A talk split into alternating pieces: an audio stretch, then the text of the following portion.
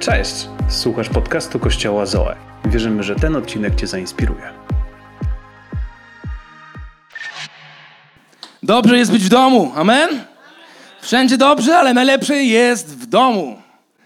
W domu Bożym. Tam, gdzie jest Boża obecność. Tam, gdzie jest nasz Bóg Wszechmogący, który może wszystko uczynić. Halleluja. Czujesz się bezpiecznie w Kościele? Tak? Czujecie się bezpiecznie? To dobrze. Cieszę się. Przez ostatnie trzy tygodnie, dwa tygodnie, to jest trzecia niedziela, mówiliśmy o sercu. To jest bardzo ważny temat. Nasze serce jest bardzo ważną rzeczą. Kiedy nasze serce nie bije, to co się dzieje? To umieramy. A więc bardzo ważne jest, aby pilnować naszego serca, tego fizycznego serca, dbać o nasze serce, ale też dbać o nasze serce te duchowe, o te serce, które Bóg umieścił w nas, naszego ducha, aby był w odpowiednim miejscu. I mówiliśmy o tym, jakie serce powinniśmy mieć, jakie serce chcielibyśmy mieć. Ale dzisiaj chciałbym, abyśmy powiedzieli, jakie jest serce tego domu. Jakie jest serce tego domu. Wiecie, my teraz przeprowadziliśmy do naszego domu i jedyne, znaczy mamy ogrzewanie jeszcze podłogowe, ale jedyne ogrzewanie, które obecnie, którego teraz używamy, to jest nasz kominek. I to jest serce naszego domu. Kiedy nagle płomień zgaśnie w tym kominku, nagle robi się zimno, nagle robi się nieprzyjemnie i wszyscy chcą, aby szyba w tym kominku zawsze była czysta, aby można było patrzeć na, na, to, na to serce tego domu. A więc, wiecie, każdy dom ma swoje serce.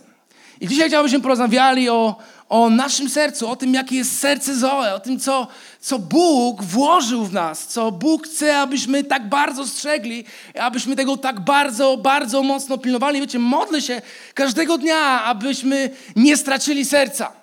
Modlę się każdego dnia, aby Kościół Zoe, aby on nie stracił swojego serca. Kiedy, kiedy to było już dziewięć lat temu, przyprowadziliśmy się do Warszawy i Bóg powiedział do mnie i do Kingi, abyśmy założyli Kościół. Bóg powiedział nam, jakie serce tego Kościoła powinno być. I dzisiaj będziemy o części z tych rzeczy mówili. I modlę się, aby coś się nie wydarzyło w moim życiu, w życiu liderów, w życiu wolontariuszy, a że moglibyśmy stracić serce. I, i wiecie, i czasami tak jest, że, że kościoły tracą serce. Wiecie, widziałem różne kościoły, które straciły serce. Były tak zajęte swoją misją, którą mieli wolontariusze i, i, i, i ludzie w kościele byli tak zajęci misją, że stracili serce. Stracili serce do tego, co tak naprawdę jest Bożym sercem. Wiecie, widziałem kościoły, to było w Polsce, które, które nie pozwalały wyjść na nabożeństwo ludziom, młodzieży, która przyszła w czerwonych butach. I to był kościół, który stracił gdzieś swoje serce. Widziałem kościół, który wyciągał z tłumu podczas spotkania ludzi, którzy gdzieś zgrzeszyli, którzy popełnili jakiś błąd, brali ich na scenę i kazali im pokutować, wyznawać grzechy publiczne. I wiecie, też uważam, że to było miejsce, to był kościół, który stracił gdzieś swoje serce. Wiecie, czasami możesz stracić coś bardzo ważnego, co Bóg chce, abyś robił.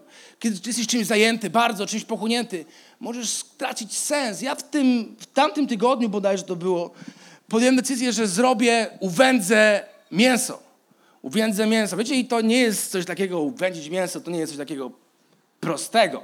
To jest coś naprawdę takiego, gdzie cała rodzina, gdzie wszyscy są w to zaangażowani, ponieważ muszę najpierw porąbać drzewo. I rąbię drzewo i to musi być odpowiednio, odpowiednio suche drzewo. To nie może być mokre drzewo. To musi być odpowiednia suchość tego drzewa. Więc rąbię drzewo, przygotowuję najlepsze kawałki drzewa i rozpalam ogień w wędzarce i to i wkładam te mięso, które wcześniej przyprawiam i, i dbam, aby te przyprawy były odpowiednio dobrane i, i wkładam te mięso do tej wędzarki i wiecie, i ustawiam temperaturę. Znaczy, no nie da się ustawić temperatury, kiedy musisz cały czas coś dorzucać do ognia. A więc pilnuję tej temperatury. Pilnuję, aby ona była w odpowiednim stopniu, nie przekroczyła stu trzydziestu pięciu stopni i nie spadła poniżej stu trzydziestu pięciu stopni. Aby ta temperatura była cały czas taka sama. I mija jedna godzina, i mija druga godzina, i mija trzecia godzina, i pilnuję, i czwarta godzina, i piąta godzina mija, i szósta godzina mija, i nawet siódma mija. I wtedy wszyscy są protestowani, mówią, gdzie to jedzenie, gdzie to mięso, gdzie ta kolacja, kiedy będziemy to jeść, wiecie. I, i później wyciągam to mięso z tej wędzarki i kładę je na stole i zawijam je w folię aluminiową.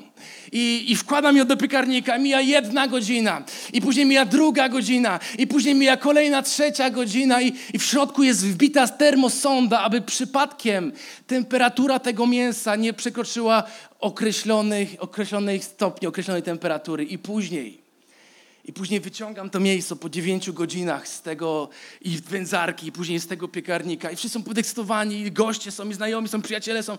I wszyscy czekają na to mięso, które zjemy i wszyscy myślą, jakie to mięso jest wspaniałe. Kto z was jest głodny? Okej, okay. Mamy jakichś mięsożerców w ogóle tutaj w tym kościele? Jest kilku. I wiecie, i, i tak było dwa tygodnie temu i wyciągamy te mięso, te mięso później musi odpoczywać kilkadziesiąt minut, żeby się za bardzo nie zmęczyło. I, i ono odpoczywa sobie na tym stole i wszyscy na nie się patrzą i patrzą na to mięso.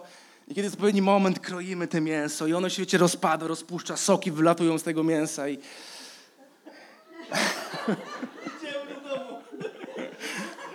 Całe kazanie o mięsie, ale... I nagle się okazuje, kochani, nagle się okazuje, że nie da się jeść tego mięsa. Ponieważ jest tak bardzo przesolone, że kiedy wkładasz je do ust, nagle musisz je wypluć, bo nie da się go jeść. Wiecie, kupiłem mięso, które już było przygotowane do wędzenia i nie przeczytałem, że ono już jest przygotowane do wędzenia, a to znaczy, że ono było już wcześniej posolone. Ja je posoliłem drugi raz. A więc ono było podwójnie posolone. I możecie sobie wyobrazić, jak więc ono było miękkie, ono było soczyste, ono było piękne, wspaniałe, kolorowe. I... Ale nie dało się go jeść. Wiecie, i to jest coś, co możesz utracić. Jest coś, co możesz tak bardzo się na czym skupić. Tak bardzo możemy się skupić na robieniu kościoła, na przygotowaniu tego spotkania, że gdzieś coś utracisz i nie przeczytasz tej etykiety, że te mięso już jest posolone i tracisz te serce. Tracisz to, co jest najbardziej ważne, najbardziej istotne w tym, co Bóg chce, abyśmy zrobili. Dlatego, kochani, tego powiemy o trzech rzeczach dzisiaj. Powiemy o trzech rzeczach, o, o tym, jakie serce Bóg chce widzieć w tym Kościele. Amen? Jesteście gotowi? A więc serce tego domu to być razem z ludźmi. Serce tego domu to być razem z ludźmi. Wiecie, jestem przekonany, że kiedy Bóg stworzył Kościół, On nigdy nie chciał, by Kościół był miejscem, w którym ludzie oddadzą swoje życie Jezusowi i wyjdą z tego miejsca i wrócą do swojego życia i nie będą połączeni ze sobą nawzajem. Jestem przekonany, że kiedy Bóg zaprojektował Kościół, On chciał, aby chrześcijanie, aby oni stworzyli wspólnotę, aby oni stworzyli społeczność, aby to była grupa ludzi, która jest wzajemnie połączona w relacjach, gdzie wytwarzają się więzi, gdzie wytwarzają się przyjaźnie, gdzie jeden troszczy się o drugiego. Kiedy byłem małym chłopcem, moja babcia kilka razy zabrała mnie do swojego kościoła. Ona, ona była katoliczką i chodziła do swojego kościoła każdej niedzieli i, i była bardzo bogobojną kobietą. I zabrałem do swojego kościoła, ja poszedłem do kościoła i była jedna rzecz, której nie mogłem zrozumieć. Była jedna rzecz i zadawałem babci pytania: babcia, dlaczego tutaj nikt się nie wita? Dlaczego nikt tutaj ze sobą nie rozmawia? Dlaczego nikt tutaj siebie nie zna? Dlaczego nikt nie wie, jak osoba po prawej, jak osoba po lewej ma na imię? Dlaczego nikt ze sobą nie pije kawy? Dlaczego nikt nie wita ludzi przed budynkiem kościoła? To było coś, czego nie zrozumiałem, ponieważ tam nie było żadnych więzi. Tam nie było żadnych relacji i to mi się kłóciło. Kłóciło mi się z tym jako mały chłopiec, sześć siedem lat. Kłóciło się z tym, co, co Bóg chciał stworzyć, kiedy powiedział, że zbuduje Kościół mój. A więc Bóg jest projektantem. Bóg jest tym, który zaprojektował Kościół i, i On też daje nam wzór. To, jak Bóg traktuje człowieka, jak Bóg traktuje nas, jest dla nas wzorem, jest dla nas takim szablonem, który powinniśmy przyłożyć do Kościoła i powiedzieć: tak chcemy funkcjonować względem ludzi, jak Bóg funkcjonuje względem nas.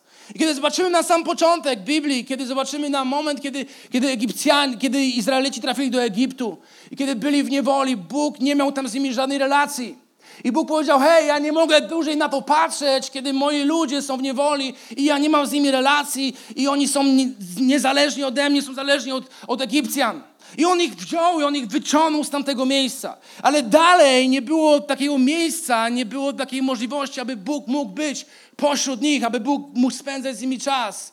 I wtedy powiedział takie słowa do, do Mojżesza, ponieważ była luka, był dystans, była przerwa pomiędzy Bogiem a ludźmi, pomiędzy ludźmi wybranymi. I powiedział takie słowa do Mojżesza, pierwsza księga, druga księga Mojżeszowa, księga Wyjścia, dwudziesty piąty rozdział, ósmy werset. Czytamy razem. Niech mi zbudują święte miejsce, w którym mógłbym zamieszkać pośród nich. Powiedzcie głośno: pośród. Pośród nich. Bóg chciał zamieszkać pośród nas, pośród ludzi. On nie chciał, aby był jakikolwiek dystans, aby była jakaś luka, przerwa pomiędzy, pomiędzy nami a Bogiem. On chciał być od samego początku pośród ludzi. Co zrobił Bóg? I to była pierwsza koncepcja tego, aby być pomiędzy ludźmi. Mamy zdjęcie, możemy zobaczyć. Bóg powiedział, że niech zbudują mi namiot. Niech zbudują mi namiot, do którego ja będę mógł przyjść i będę mógł pomiędzy nimi mieszkać. Nie będę już gdzieś oddalony, nie będę już gdzieś w niebie, ale niech zbudują mi namiot, przybytek Mojżesza. I to było miejsce, które Bóg powiedział, zbudujcie mi to. Zbudujcie mi miejsce święte, w którym mógłbym zamieszkać, powiedzcie głośno, zamieszkać, zamieszkać pośród nich. Być, przebywać, aby to był mój adres pośród was. Bym mógłbyś tam być, mógłbym tam być. I druga koncepcja, wiecie, to się okazało, że, że nie zawsze się sprawdzało, ponieważ oni podróżowali i powiedział, zrobimy coś lepszego, zbudujemy coś solidnego, zbudujemy coś zapierającego wdech w piersiach. I wtedy Bóg powiedział do Dawida, aby przygotował, przygotował materiały dla swojego syna Salomona, aby zbudować świątynię, aby zbudować miejsce, które będzie robiło wrażenie, które będzie ogromne, potężne i wspaniałe, w którym Bóg, święty Bóg, wszechmogący, będzie mógł zamieszkać. I to był ten moment, kiedy, kiedy dokładnie tak się wydarzyło, gdzie czytamy druga Samuelowa siedem, trzy. Bóg mówi Dawida o Samuelu, o Sa- Salomonie, przepraszam. On zbuduje dom, powiedzcie już no dom, dom mojemu imieniu, a tron jego królestwa utrwalę na wieki. A więc on buduje, zbuduje dom, znowu adres, pod którym Bóg zamieszka, aby mógł być pomiędzy ludźmi. Wiecie, i w pewnym momencie Bóg stwierdził, że to jest za mało. Ta świątynia, to dla niego było za mało. Bóg powiedział, że chce czegoś więcej. Ta relacja, gdzie była, gdzie była taka wielka kurtyna, gdzie była wielka zasłona, gdzie przybywał Bóg, gdzie było miejsce najświętsze, Bóg powiedział, że to jest dla mnie za mało. Chcę być jeszcze bliżej ludzi. Chcę być pośród nich. Chcę mieć bliższą relację, ponieważ dalej odczuwał, że jest dystans pomiędzy Bogiem a człowiekiem. I co się wydarzyło? Była trzeci, trzecia idea. Bóg posłał Jezusa. Bóg posłał Jezusa, aby był pośród nas. I powiedział, że nadadzą mi mu imię Emanuel, co oznacza Bóg z nami. Znaczy, że Bóg, sam Bóg jest z nami. To jest imię, jakim Bóg nazwał Jezusa, abyśmy my, Kościele, wiedzieli, że Bóg chce być razem z nami. Co się liczyło dla Boga? Czy dla Boga liczyło się budynek, ten namiot? Nie. To nie miało znaczenia. Dla Niego miało znaczenie to, że On by chciał być razem z nami, chciał być bliżej nas, chciał być bliżej człowieka. I to jest ten moment, kiedy Jezus zapoczątkował, to jest to wszystko, co się zapoczątkowało, co się dzisiaj dzieje, co my nazywamy, czym my nazywamy Kościół. Gdzie ludzie mogą przyjść i mogą być bliżej Boga, gdzie mogą przybliżyć się do Boga, gdzie ludzie mogą poznać, jak dobry On jest. Wiecie, i celem Boga, i naszym celem, nigdy nie jest to, aby mieć świetną, najlepszą kawę, to nie jest cel Kościoła. Aby mieć dobrą scenę, fajne światła i dobre nagłośnienie, i dobrą muzykę, i, i fajne media, to nie jest cel Kościoła. To jest to właśnie, że możemy czasami tak się zapędzić w tym wędzeniu, w tym drzewie, w tym wszystkim, że utracimy to, co jest sercem, a sercem Kościoła, sercem, które Bóg chce, abym ja i ty miał, to są ludzie. To jest osoba, która siedzi po twojej prawej i lewej stronie. Nie wiem, czy ją lubisz, nie wiem, czy ją kochasz, nie wiem, czy jesteś gotowy umrzeć za nią, ale, ale to jest to, co Bóg chce, abym ja i ty miał. Ponieważ dla Niego najważniejsza jest osoba, która siedzi po twojej prawej, osoba, która siedzi po twojej lewej stronie. To jest to, co dotyka Jego serce. Nasza koncentracja, nasze skupienie, nasza uwaga powinna być zawsze na drugim człowieku. Zawsze na ludziach, którzy pojawiają się w Kościele. Zawsze na ludziach, którzy przekraczają te wejście, próg tego, próg tego wejścia, próg tego adresu, próg tego domu. Wiecie, jeśli Bóg zawsze chciał być pośród ludzi, to nam pokazuje, co naprawdę dla Niego ma znaczenie. Dla Niego nie ma znaczenia experience. Wiecie, czasami ludzie mówią, że w Kościele najważniejszy jest experience. W niedzielę najważniejszy jest experience, wydarzenie, dość w, w, wrażenie. Aby mieć jakieś wrażenie, kiedy wychodzisz, wow, jestem pod wrażeniem tego, co się działo, jak to spotkanie wyglądało. Nie, nie, nie, to nie jest najważniejsze, to jest fajne, mieć jakieś dobre wrażenia, dobre odczucia, ale dla Boga zawsze najważniejsi byli ludzie. Amen? To, przez co przechodzą ludzie, to, w jakim miejscu są ludzie, ponieważ On chciał zamieszkać pośród nich. On zawsze chciał dotknąć życia drugiego człowieka. I wierzę, że to jest coś, co my powinniśmy przypomnieć sobie, jak Bóg chce, aby nasze serce wyglądało.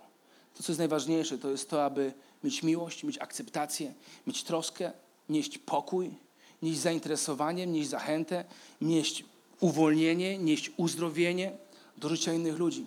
I to jest najważniejsze. Kiedy, kiedy służymy sobie nawzajem w tym miejscu, kiedy, kiedy przygotowujemy te spotkanie, mówię teraz do każdego wolontariusza, który jest tutaj wcześniej, chcę, abyście pamiętali zawsze, że najważniejsze to jest to, aby skupić się na człowieku. Nie najważniejsze jest zadanie, task, coś, co musimy odhaczyć, to, że musimy rozstawić sprzęt, to, że musimy przygotować tutaj coś. Ale najważniejsze jest, że ktoś przyjdzie tutaj i ktoś tutaj będzie. To jest najważniejsze. I że kiedy my przygotowujemy to spotkanie i tutaj przychodzą ludzie, aby oni mogli doświadczyć miłości Boga. I zadajmy sobie pytanie zawsze, czy moja postawa, czy to jak reaguję, czy to jak mówię, czy to odbija miłość tego Boga, który zawsze, od zawsze chciał być pośród nas. Amen, Kościele? Więc to jest pierwsza rzecz. Serce tego Kościoła to są ludzie. Druga rzecz, druga rzecz, serce tego domu to poświęcenie. Serce tego domu to jest poświęcenie. I to jest, wiecie, to jest kulturą naszego Kościoła. To jest kulturą tego domu, że jesteśmy gotowi się poświęcić. Jesteśmy gotowi się poświęcić dla Bożych spraw. Jesteśmy gotowi się poświęcić dla tego, co Bóg chce zrobić. Jesteśmy gotowi czasami zrezygnować z czegoś, aby Boże Królestwo mogło rosnąć. Czasami jesteśmy gotowi nie mieć czegoś, ale aby Królestwo Boże mogło urosnąć. Aby ludzie, którzy tutaj przyjdą, mogli doświadczyć Bożej obecności. Wiecie, nie każdy ma takie podejście do życia. Nie każdy chrześcijanin jest gotowy na poświęcenia. Nie każdy chrześcijanin jest gotowy zrezygnować z czegoś w swoim życiu. Poświęcić swoje dary, talenty, czas, pieniądze, aby budować Królestwo Boże. I być może nie dlatego każdy się odnajdzie w Zoe. Pamiętam, kiedy zaczynaliśmy Kościół i to były nasze pierwsze spotkania i wiecie, wszystko nie było takie jak dzisiaj. I, i nie, nie było takiego flow. Wiecie, nie było tych świateł, nie było dymu, nie było mediów. Wiecie, uwielbienie wyglądało tak, jakby moje dzieci je prowadziły. I wiecie, naprawdę można było wiele sobie życzyć w tamtym momencie. I było kilka osób, pamiętam cały nasz team, to było dziesięć dwanaście osób, które wyszły z naszego mieszkania i powiedziały, hej, zróbmy niedzielę, zróbmy spotkanie na zewnątrz. I w dwanaście osób przygotowaliśmy wszystko od zera. Wynajmowaliśmy jakąś ruinę na Emilii Plater i byliśmy szczęśliwi, byliśmy szaleni i cieszyliśmy, że budujemy kościół, wiecie. I, i te dwanaście osób robiło wszystko, co się dało. Nosiło graty, rozstawiało sprzęt, nagłaśniało, robiło kawę, witało, zamętało, sprzątało kupy psów przed budynkiem. Robiło wszystko, co można było robić. Czyli czasami przychodzili ludzie, robiliśmy spotkanie, robiliśmy event, przychodzili ludzie i mówili, hej, fajnie, kibicujemy wam, fajnie, że coś robicie. Chętnie byśmy się dołączyli, ale dajcie nam znać, kiedy już wszystko będzie gotowe. Kiedy już wszystko będzie funkcjonowało lepiej, kiedy będzie więcej wolontariuszy, kiedy będzie lepsze flow, kiedy będziemy mieli więcej, będziemy mieli więcej pieniędzy na nowy sprzęt, na inne rzeczy. Kiedy będziecie mieli wszystko przygotowane, poukładane, dajcie nam znać, wtedy chętnie się dołączymy. Wiecie, nie kłamię. Dokładnie tak ludzie mi mówili. Ponieważ oni nie byli gotowi na poświęcenie. Oni nie chcieli nieść tego ciężaru budowania Kościoła. Nie chcieli nieść tego ciężaru zakładania od zera, od niczego budowania Kościoła. I oni byli na tych eventach, korzystali z tych eventów, ale mówili, nie, nie, to jeszcze nie teraz. Musi być lepiej. Musi być lepiej. Ale wierzę, że sercem naszego Kościoła to jest miejsce, to jest, to jest ten duch, który jest gotowy się poświęcić, amen? Który jest gotowy zrobić coś więcej niż, niż wystarczy. Wiecie, i kiedy zobaczymy na ten namiot, kiedy Bóg powiedział, zbudujcie mi miejsce, w którym mógłbym zamieszkać, zanim to się wydarzyło, zanim oni zbudowali ten moment, ten, ten namiot, Bóg powiedział do Mojżesza, druga Mojżeszowa dwadzieścia pięć dwa, przekaż synom Izraela, aby zebrali dla mnie szczególny dar. Zbierzcie go od każdego, kto pobudza, kogo pobudza do tego serce. Darem tym może być złoto, srebro, brąz i dalej tak wymienia, wymienia przez, przez kolejne wersety. Co mogło być tym darem? A więc Bóg mówi, że zanim ja zamieszkam pośród nich, zanim ja tam będę, zanim będę mógł tam coś zrobić wyjątkowego, Jest coś, co wy musicie poświęcić. Jest pewna kultura, którą musicie stworzyć w was, was, w waszym życiu, w waszym lifestyle'u, aby być gotowym na poświęcenie. Aby być gotowym, aby zapłacić cenę. Wiecie, kiedy później zobaczymy na, na kolejną sytuację, kiedy Bóg chciał się przenieść z namiotu, chciał się przenieść do, nagle do budynku, do świątyni. Dokładnie to samo się wydarzyło. I, i czytamy, że, że król Dawid przynosi swoje poświęcenie. Przynosi swoją ofiarę. I mu w pierwszej Kronik dwadzieścia dziewięć, drugim wersecie mówi tak. Na ile tylko było mnie stać, przygotowałem dla domu mojego Boga złoto na to, co ma być ze złota, srebro na to, co ma być ze srebra, brąz na to, co ma być z brązu, żelazo na to, co ma być z żelaza i drewno na to, co ma być z drewna i tak dalej, i tak dalej. I wymieniam przez kolejne cztery wersety i w piątym wersecie mówi, pytam też, pytam też, kto jest dziś chętny dać pełną ręką dla Pana? Kto jest dziś chętny dać pełną ręką dla Pana? Więc mówi, słuchajcie, ja się poświęcam. Mówi, na ile tylko było mnie stać. Czyli on policzył, ile ma i na tyle mnie stać. I na tyle mnie stać, więc to przynosi. Wiecie, czy myślicie, że, że króla Dawida było na dużo stać? Ja myślę, że było go na dużo stać. Wczoraj, wczoraj próbowałem to policzyć. To nie jest łatwe, aby policzyć, jak dużo król Dawid dał. Ale żeby wam zobrazować samego złota, gdyby przeliczyć tą całą wartość w dziesięcinie i w ofierze, którą przyniósł król Dawid, gdyby przeliczyć tamto złoto, same złoto, nie mówimy o tych wszystkich czterech wersetach, gdzie wymienia, co przyniósł, ale o samym złocie, gdyby policzyć i sprzedać to dzisiaj za cenę złota na giełdzie, która jest cena złota, to byłoby to osiemset siedemdziesiąt trzy miliardy złotych. Wow, a ile to jest? Bo ja nie wiem, ile to jest. Wiecie, żeby wam uzmysłowić, czyli to jest prawie bilion złotych. osiemset siedemdziesiąt trzy miliardy. To jest tak, że gdyby król Dawid to dzisiaj przeniósł tutaj, to by się tu nie zmieściło.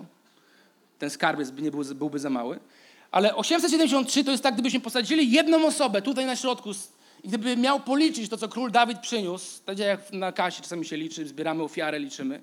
I gdyby miała ta osoba jakaś policzyć te osiemset siedemdziesiąt trzy miliardy i gdyby król Dawid przyniósł to po sto złotych, nie po dziesięć, nie po dwadzieścia, nie po pięć, ale w stówkach gdyby przyniósł, to policzenie tego wszystkiego zajęłoby osiemset pięćdziesiąt lat. A więc ta jedna osoba musiałaby żyć osiemset pięćdziesiąt lat, żeby mogła policzyć to, co król Dawid w samym złocie. Nie liczmy srebra i wszystkiego innego. Ale gdyby wam to jeszcze bardziej uzmysłowić, to gdybyśmy mieli zbudować z tego wieżę, to ta wieża byłaby odtąd, od ziemi, do stacji kosmicznej, która jest naprawdę wysoko i nie widać jej tutaj z ziemi. Byłaby taka wieża z, z tych stówek, które, które król Dawid przyniósł. Ale żeby to jeszcze bardziej wam uzmysłowić, liczyłem i sprawdzałem, bo to nie, sprawia mi to przyjemność, wiecie. Gdyby te całe osiemset siedemdziesiąt trzy miliardy złotych wziąć i zacząć wydawać w dniu, w którym się urodził Jezus. Po milionie dziennie. Wiecie, tak ktoś, na gwaciki, milion dziennie. Wydawać przez dwa tysiące dwadzieścia jeden lat. Każdego dnia milion. Od momentu, kiedy urodził się Jezus do dzisiaj. To dalej zostałoby nam sto czterdzieści miliardów złotych. Każdego dnia po jednym milionie. A więc tak dużo to jest osiemset siedemdziesiąt trzy miliardy. A więc na tyle było go stać. Nie wiem, na ile jest mnie stać, nie wiem, na ile jest ciebie stać, ale to jest serce Dawida. To jest to, że on był gotowy na poświęcenie.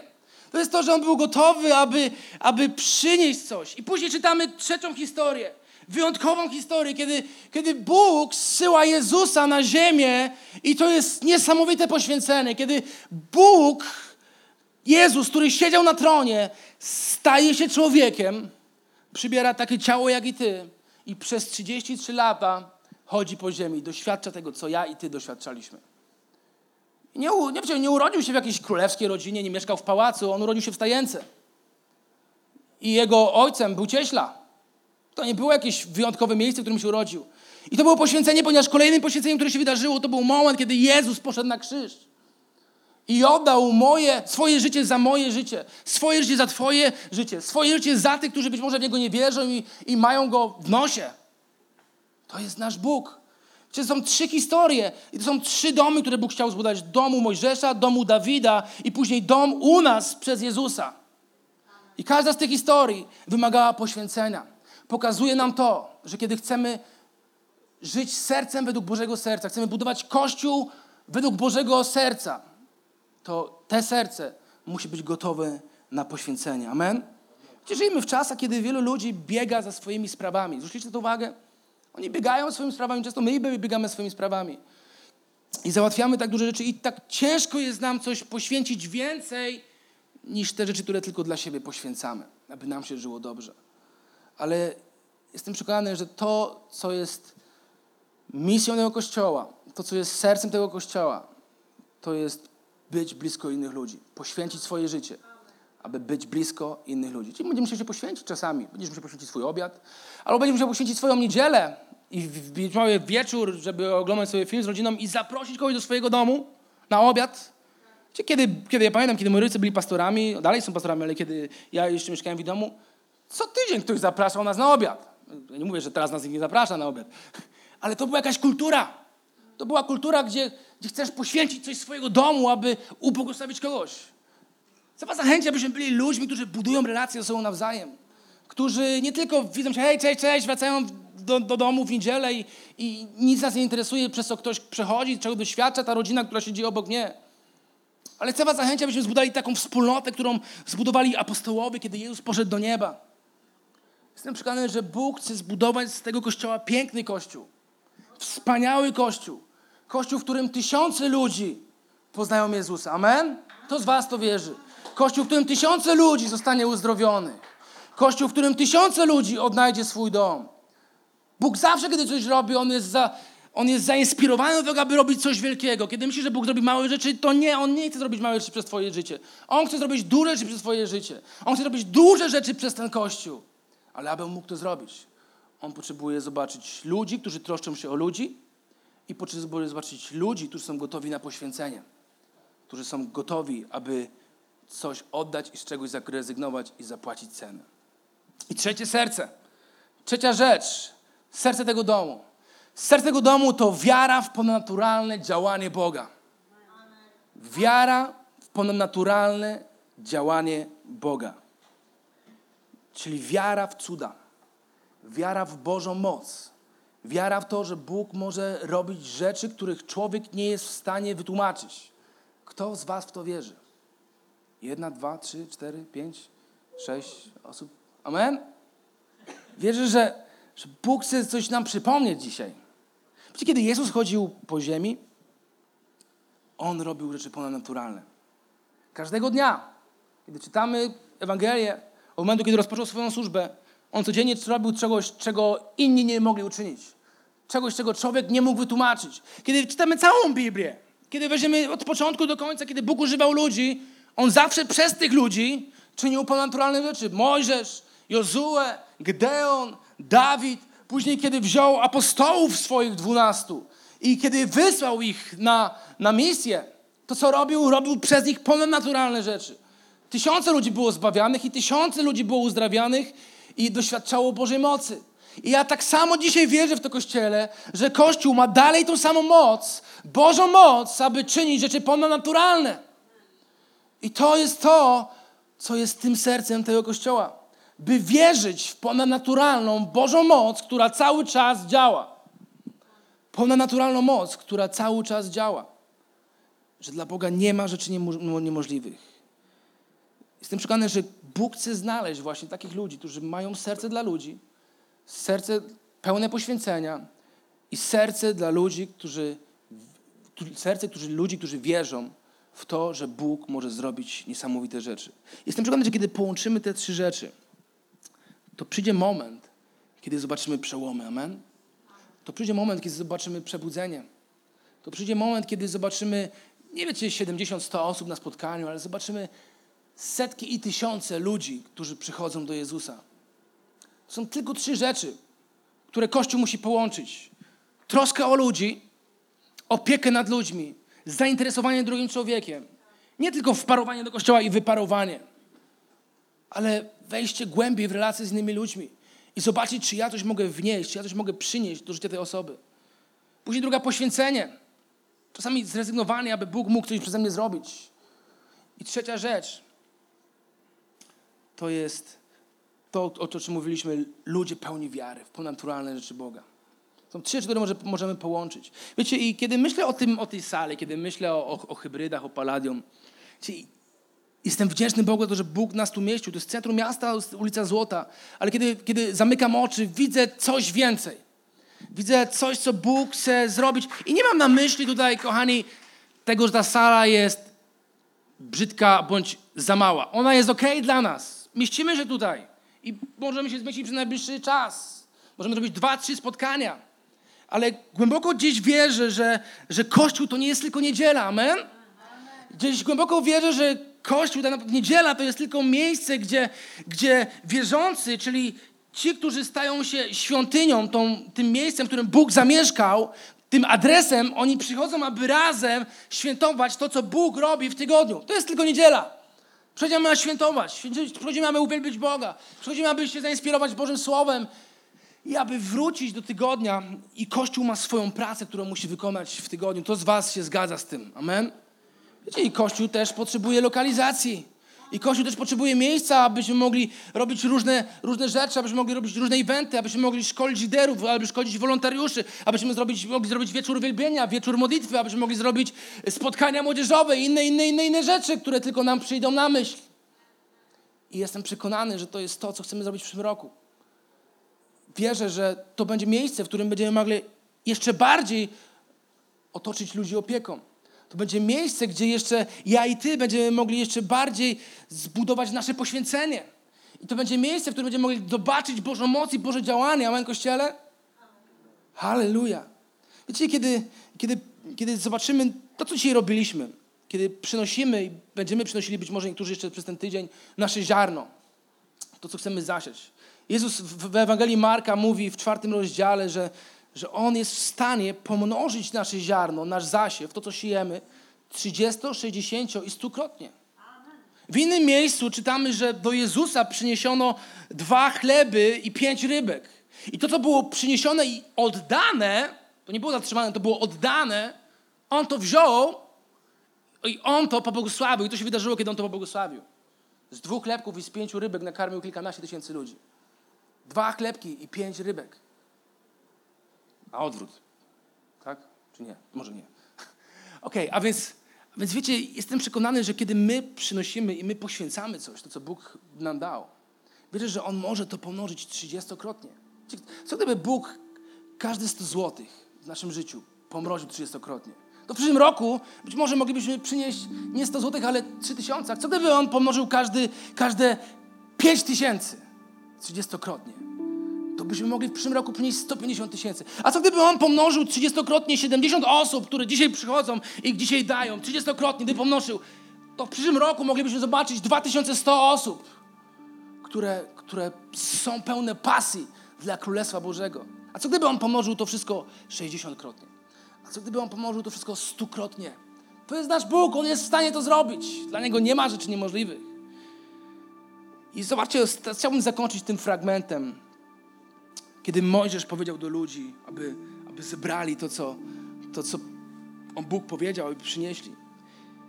Księga Wyjścia, trzydziesty piąty rozdział. Każdy chętny sercem, zobaczcie uwagę, każdy chętny sercem, każdy, kogo pobudził duch, niósł szczególny dar dla Pana na budowę namiotu spotkania, na służbę, którą miała tam się odbywać i na święte szaty.